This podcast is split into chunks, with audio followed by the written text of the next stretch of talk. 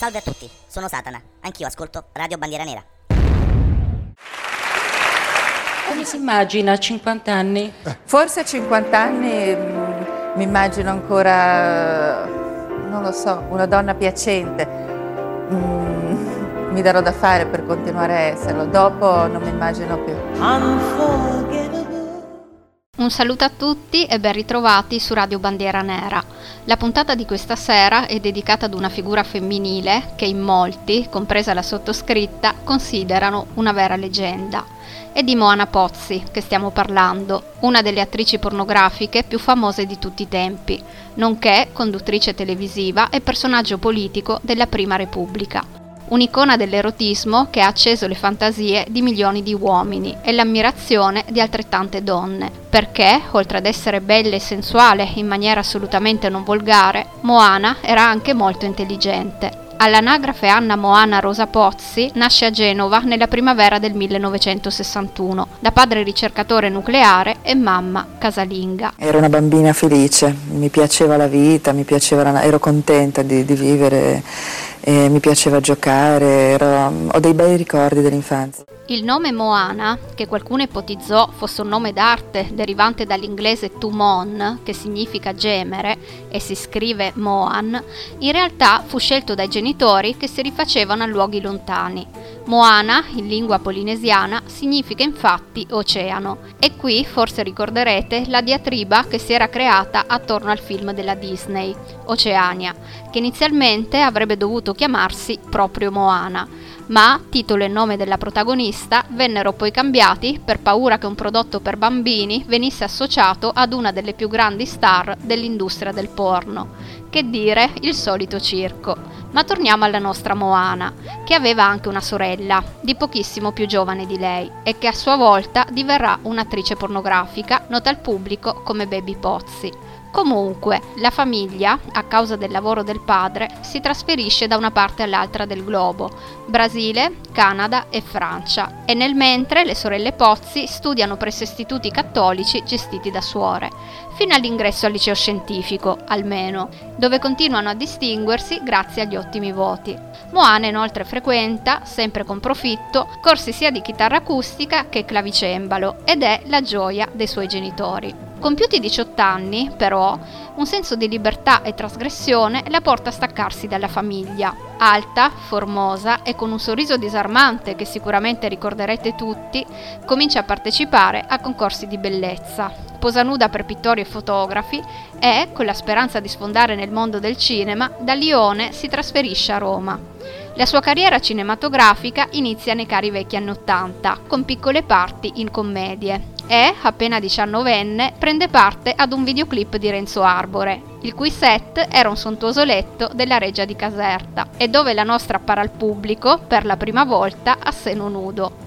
Lo stesso anno ottiene il titolo di Miss Cinema Roma, che le permetterà di accedere al concorso di Miss Italia. Non lo vincerà, ma la sua verve e il suo carisma la porteranno alla conduzione di un programma pomeridiano per bambini. Tip Tap Club ed è proprio in questo periodo che parallelamente inizia l'attività di attrice di film hard, seppure utilizzando diversi pseudonimi per non farsi riconoscere, ossia Linda Everett e Margot Gibert però viene scoperta e allontanata dal programma. Ad ogni modo non tutto il male viene per nuocere, perché, come ammise lei stessa, dalla vicenda riuscì a ricavarne una certa pubblicità ma i genitori, che ricordo erano cattolicissimi, rimangono traumatizzati ed inizialmente decidono di chiudere completamente i ponti con la figlia. Ma fortunatamente, passato e superato il periodo di shock, la frattura si ricompone e padre e madre, pur non accettandone mai veramente la scelta di vita, si prodigheranno per appoggiare Moana.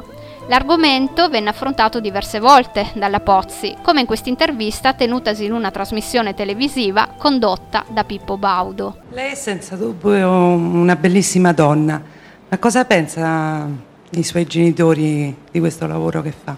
Non sono felici, ma è normale, ecco.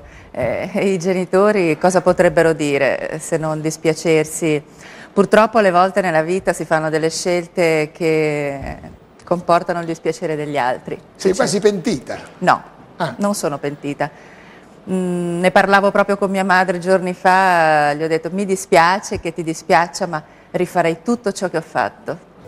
Sempre ad inizio degli anni Ottanta appare nuda nel film Borotalco di Carlo Verdone, che qualche anno fa, in un post pubblicato su Facebook, così ricordò. Finimmo a Trastevere. Lì ci aprì un'attrice, una certa Antonella, una mia omonima che voleva far vedere a Verdone il suo appartamento. Sentite un po' come continua la storia. Mi sembrava adatto, ma mancava una stanza. Ce n'è un'altra, mi disse la donna, solo che ci sta dormendo una mia amica. Era quasi luna passata e questa amica ancora dormiva. Già pensavo al genere di ragazza che poteva essere, aspirante attrice che torna a dormire alle 5 di mattina. Aspettiamo un quarto d'ora e semmai torneremo, dissi rassegnato. Ma la ragazza, che ci teneva ad affittare l'appartamento, ebbe uno scatto. No, no, mo la sveglio, e che diamine. Entrò spalancando la porta e le persiane la stanza si inondò di luce e uno splendido sedere ci apparve in primo piano sul letto. Restammo senza fiato. Moana si lamentò un attimo per quel brusco risveglio e, come se nulla fosse, si infilò una maglietta per lasciarci vedere la stanza. Nessuno guardava la stanza, ma il corpo di quella ragazza misteriosa, tanto che il direttore di produzione si incazzò. Oh, ma dove vede un culo o una location? E andiamo su. L'appartamento per me era ok e lo era anche per il direttore della fotografia. Fissammo le date e salutammo. Ma uscendo chiese ad Antonella di poter vedere un secondo la sua amica. Moana si affacciò con i capelli già bagnati dalla doccia facendo capolino dalla porta del bagno. Ti va di fare due pose al volo per il mio film? le chiesi. Ma certo, sono venuta a Roma proprio per questo, rispose con entusiasmo. Feci prendere i suoi contatti del mio aiuto e già pensai che una come lei non me la potevo far scappare. E così, per puro caso, grazie ad un fondoschiena da infarto, Moana Pozzi finì in un mio film, dove fa il bagno nuda nella piscina di un attico sulla Magliana. Chi lo avrebbe mai immaginato che sarebbe poi diventata così famosa? Tutta colpa, colpa tra virgolette, di un gran bel sedere che ci apparve di colpo in tutto il suo splendore, con nostro grande diletto, in un appartamento sconosciuto nel lontano 1982. Meraviglia, davvero. La seconda metà degli anni Ottanta, in cui entra a far parte della nota scuderia del regista e produttore Riccardo Schicchi, lavorando in numerosi film che produrranno incassi da capogiro, segna la sua consacrazione nel mondo delle pornostar. Moana fa perdere la testa a milioni di italiani. Italiani che, non solo al cinema, perché ricordiamo una volta esistevano anche cinema porno ed in realtà ancora in giro ce n'è, non so nelle vostre città, ma a Trieste ad esempio ne abbiamo uno che nonostante internet resiste imperterrito sarà anche perché in fondo questa, si sa, è una città di vecchi, o meglio, di gente vissuta. Comunque, non solo al cinema, perché sarà soprattutto grazie al mercato dell'home video, delle videocassette, che milioni di italiani potranno vederla e rivederla. La prima pellicola a luci rosse in cui verrà accreditata col suo nome sarà Fantastica Moana, in cui interpreta una sorta di suo alter ego, Moana appunto, bionda bella e formosa, perseguitata da un ammiratore che dopo averla vista su un cartellone pubblicitario inizia a fantasticare e a cercarla in ogni donna si susseguiranno tutta una serie di scene di sesso tra l'ossessionato spasimante e le malcapitate biondone che agli occhi dell'uomo appariranno sempre e solo come Moana, in una sovrapposizione di fotogrammi più o meno artistici. E non è tutto, perché, ovunque si trovasse, come in una sorta di possessione, mentre il suo fan si dava da fare, Moana provava piacere. Basta, mi fermo qui, però vi faccio ascoltare il trailer. Fantastica Moana, ascolta il mio richiamo. Vivi anche tu questa mia passione. È meravigliosa, è sublime. Prova anche tu quello che io provo. Prova anche tu, ti prego. Ti prego. Ti prego. Moana. Nello stesso anno, assieme a Cicciolina, prende parte allo spettacolo teatrale Curve Deliziose, diretto sempre da Riccardo Schicchi. Si trattava di un'esibizione decisamente insolita, in cui le ragazze, oltre a spogliarsi, scendevano nude tra il pubblico, mandandolo ovviamente in delirio. Lo spettacolo si apriva con la Pozzi, distesa in una grande coppa di champagne, che cantava sdraiata e che poi, piano piano, si ergeva mostrandosi in tutto il suo splendore. Il brano cantato era questo, La gabbia.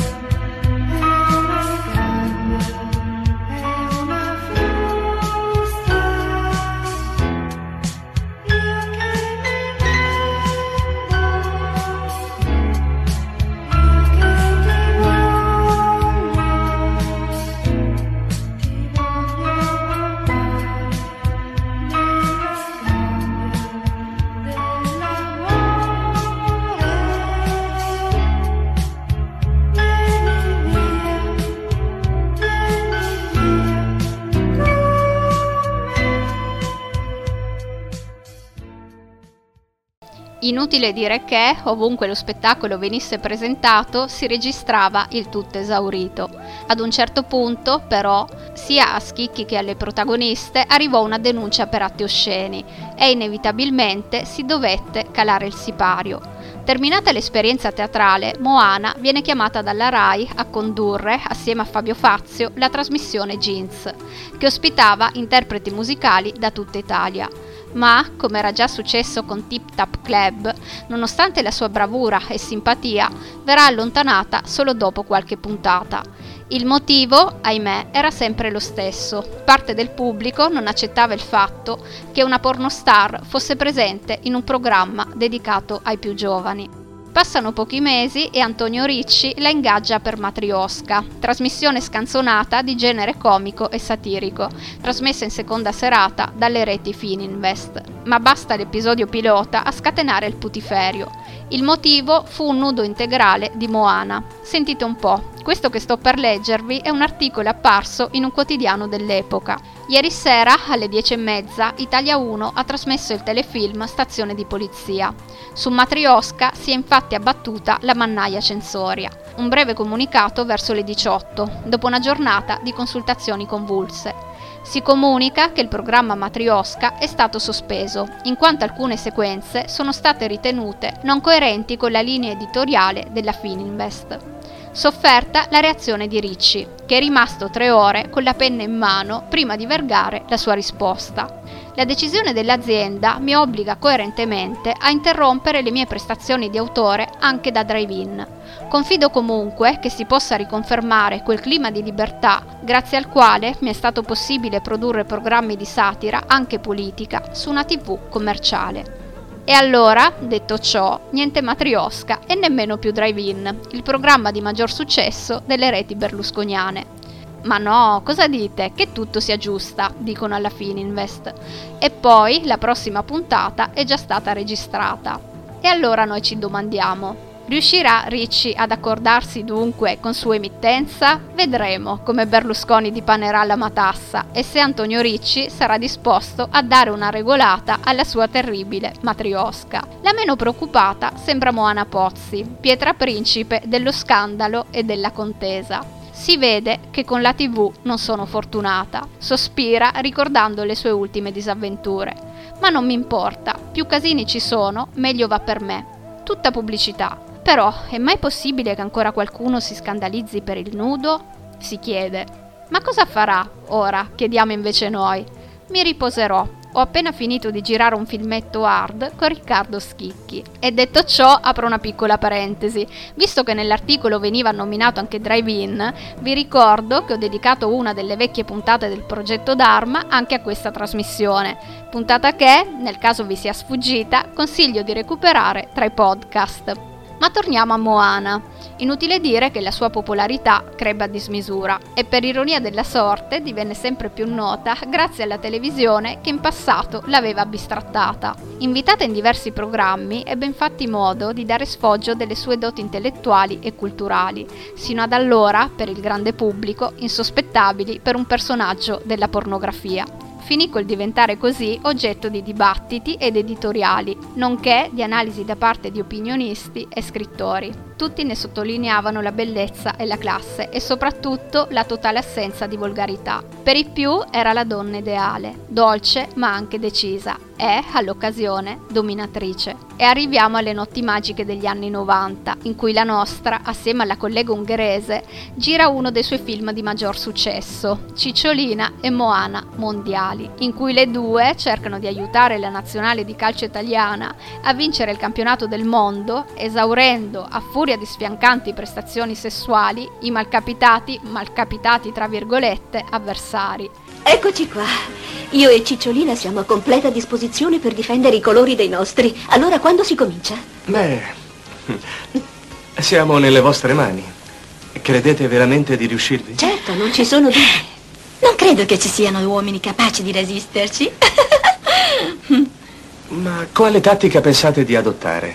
Beh, la più classica. Stia a vedere. E vabbè, sempre in questo periodo la Pozzi pubblica il libro La filosofia di Moana, 20.000 copie autoprodotte dove svela i nomi di alcuni personaggi famosi con cui era finita a letto e dando loro dei voti, praticamente stila delle pagelle vere e proprie. Questa pubblicazione suscitò non poco scalpore anche perché tra le tante personalità menzionate spiccava un uomo politico di cui non faceva nome, ma che, per notevoli indizi, fu identificato come Bettino Craxi. Che effettivamente Moana aveva incontrato quando era già segretario del Partito Socialista Italiano, ma non ancora presidente del Consiglio. Detto ciò, nel giro di due puntate, questa è già la seconda volta che compare Craxi. Ve l'ho nominato infatti anche in quella dedicata a Sandra Milo, puntata che ovviamente vi consiglio di recuperare se mai ve la foste persa. Comunque, tornando al libro, sappiate che a tutt'oggi è introvabile. Ogni tanto su eBay spuntano copie di seconda mano a prezzi non proprio popolari, che si aggirano attorno ai 300 euro. Quindi, se mai qualcuno di voi l'avesse a casa o in qualche modo riuscisse a recuperarlo da qualcuno che non conscio di questa cosa se ne volesse sbarazzare, sappiate che si tratta veramente di un piccolo tesoro. Nell'estate del 92 conduce in seconda serata il programma televisivo Magico David, le cui scenografie ricordavano un'isola polinesiana, ed infatti era affiancata da alcune ragazze vestite in costumi taitiani, ragazze che interpretavano anche i cori della sigla Ti amo Moana, brano che era cantato dalla stessa Pozzi e che adesso vi faccio ascoltare. Il vento che soffia e sospira, la luna che intriga e sussurra. Ti amo, ti amo, ti amo, Moana. Una stella ci seguirà.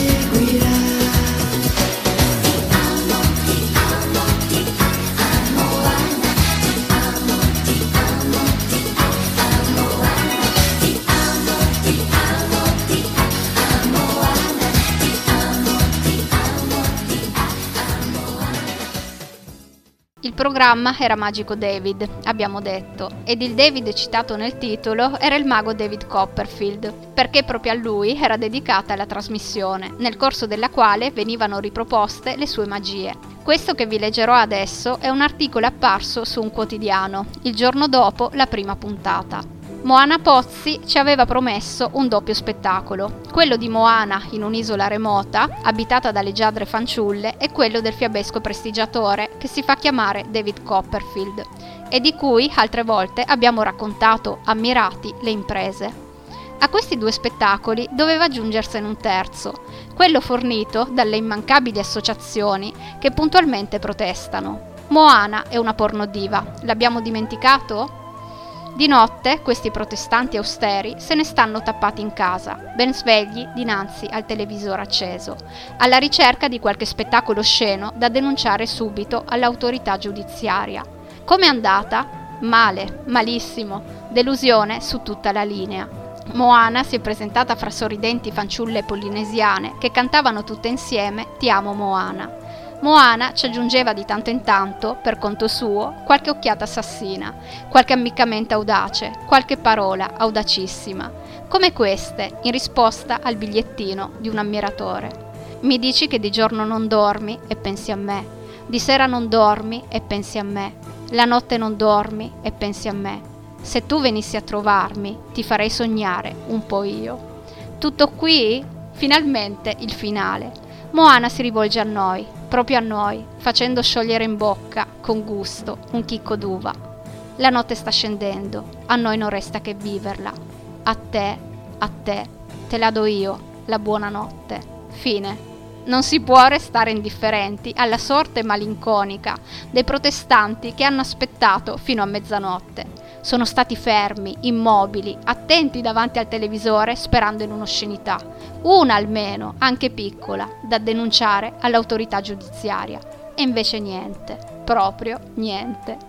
E così, finalmente, per una volta, la nostra Moana non verrà allontanata e la trasmissione continuerà per ben 10 puntate.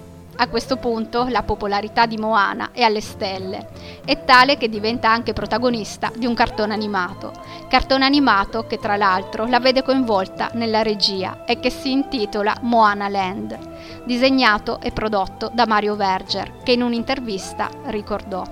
Inizialmente non la riconobbi, non era particolarmente truccata, era molto diversa da come appariva in tv, era leggiadra e angelica nell'aspetto, Aveva un suo modo molto simpatico di parlare, serafico e sempre sorridente. Ecco, il suo sorriso mi colpì molto, tanto che divenne uno dei punti forti del suo personaggio a cartoon. Era comunque estremamente elegante, ci teneva, indossava un bellissimo vestito rosso fiammante e ci guardavano tutti, anche se lei non penso fosse troppo riconoscibile. Ad un certo punto Moana mi disse: Vediamo come mi disegni. Si mise in posa e ovviamente il mio imbarazzo aumentava, visto che posando per me da modella, in quell'occasione, col tavolo pieno di tè e pasticcini, doveva azzeccarla al primo colpo. Le chiesi se volesse essere disegnata in versione, come dire, un po' hard, ma lei mi cambiò il discorso spontaneamente dicendo che sin da piccola desiderava essere disegnata come Alice nel Paese delle Meraviglie raccontò che questo personaggio l'aveva colpita molto durante l'infanzia, perché diventava piccola piccola e finiva in un paese curioso. Ho capito, dissi io mentre disegnavo, anche se tra me e me non pensavo minimamente che quello sarebbe stato lo spunto definitivo per il nostro progetto, visto che mi sembrava un'idea piuttosto stramba. Mentre poi, riflettendo, una Moana Alice non era affatto male in fondo si somigliavano e fu così che nacque tutto. E sempre Verger, questa volta da solo, le dedicò un altro film d'animazione, I Remember Moana, che vinse la menzione speciale all'Erotic Film Festival degli Stati Uniti. Sentite un po'.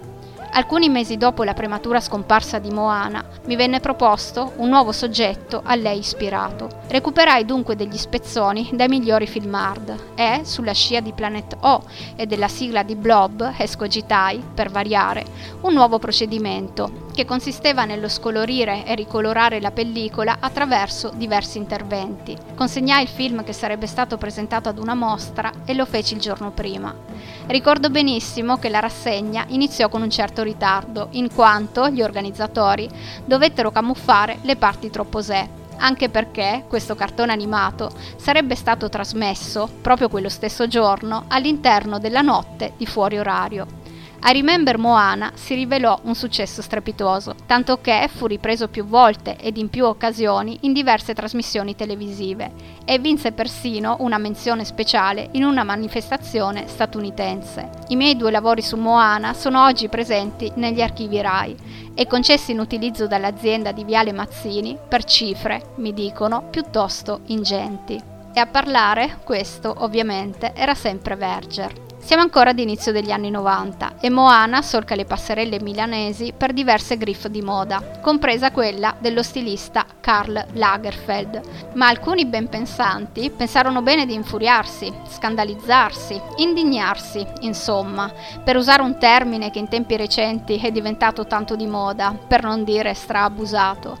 E Lagerfeld, pace all'anima sua, in maniera lapidaria replicò: Le donne, le donne vere si muovono come Moana, mica come le top model. Che dire, un genio. Tra le criticone c'era pure Anna Wintour, la direttrice di Vogue, che dopo la passerella della Pozzi finì addirittura con l'abbandonare la sala.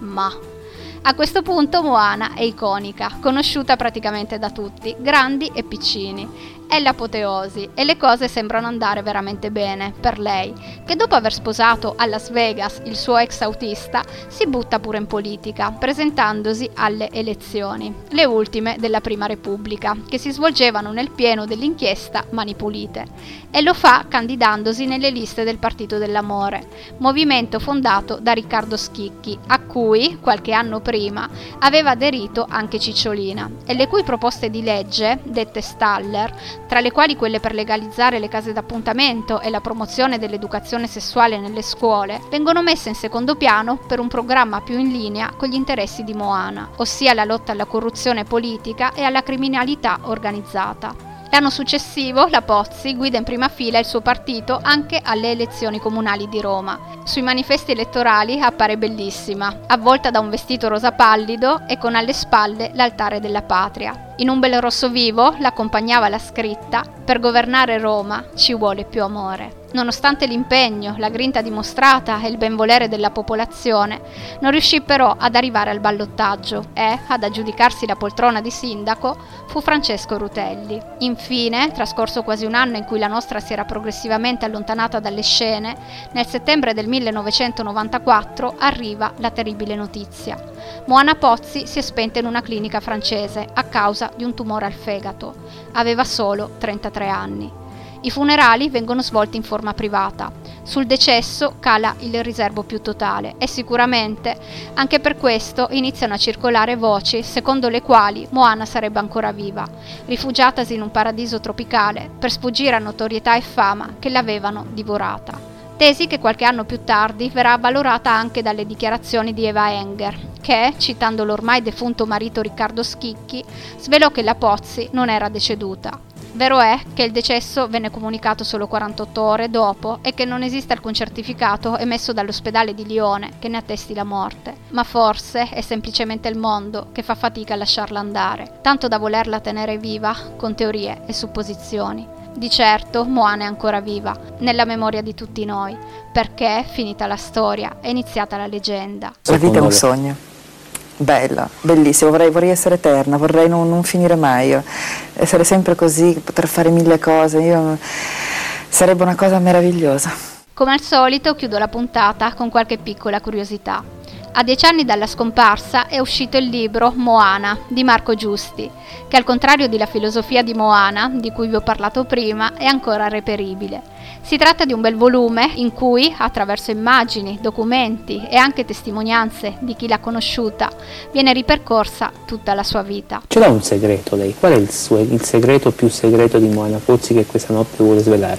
E eh, non glielo svela. e se no che segreto è?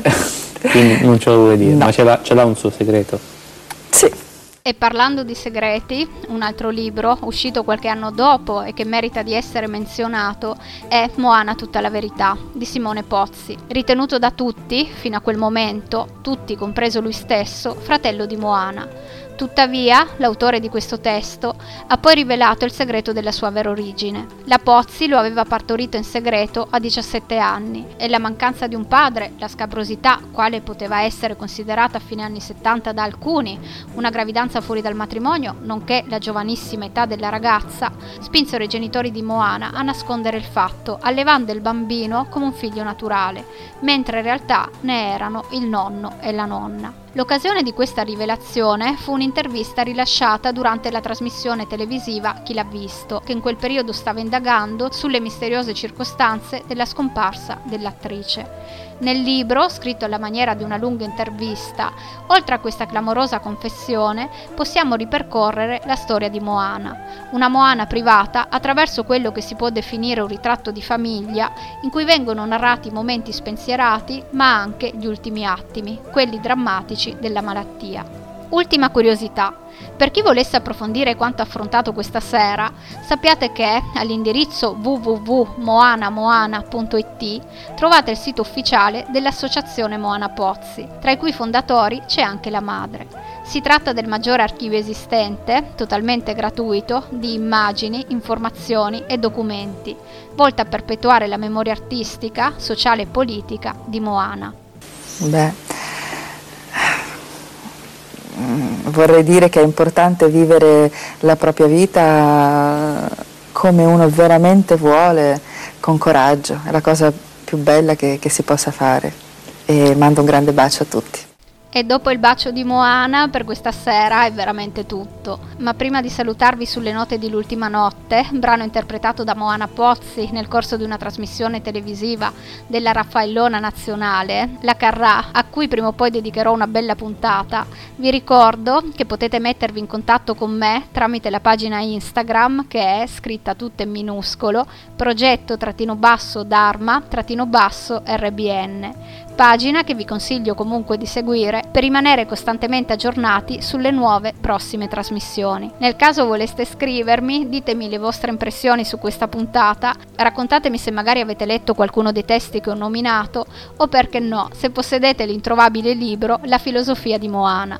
Mi raccomando, più d'arma e meno dramma, nel mentre continuate ad ascoltare Radio Bandiera Nera, la nostra radio, un bacione e a presto. Piacerà agli uomini di sicuro, ma piacerà anche alle donne. Nell'ultima notte, Moana Pozzi.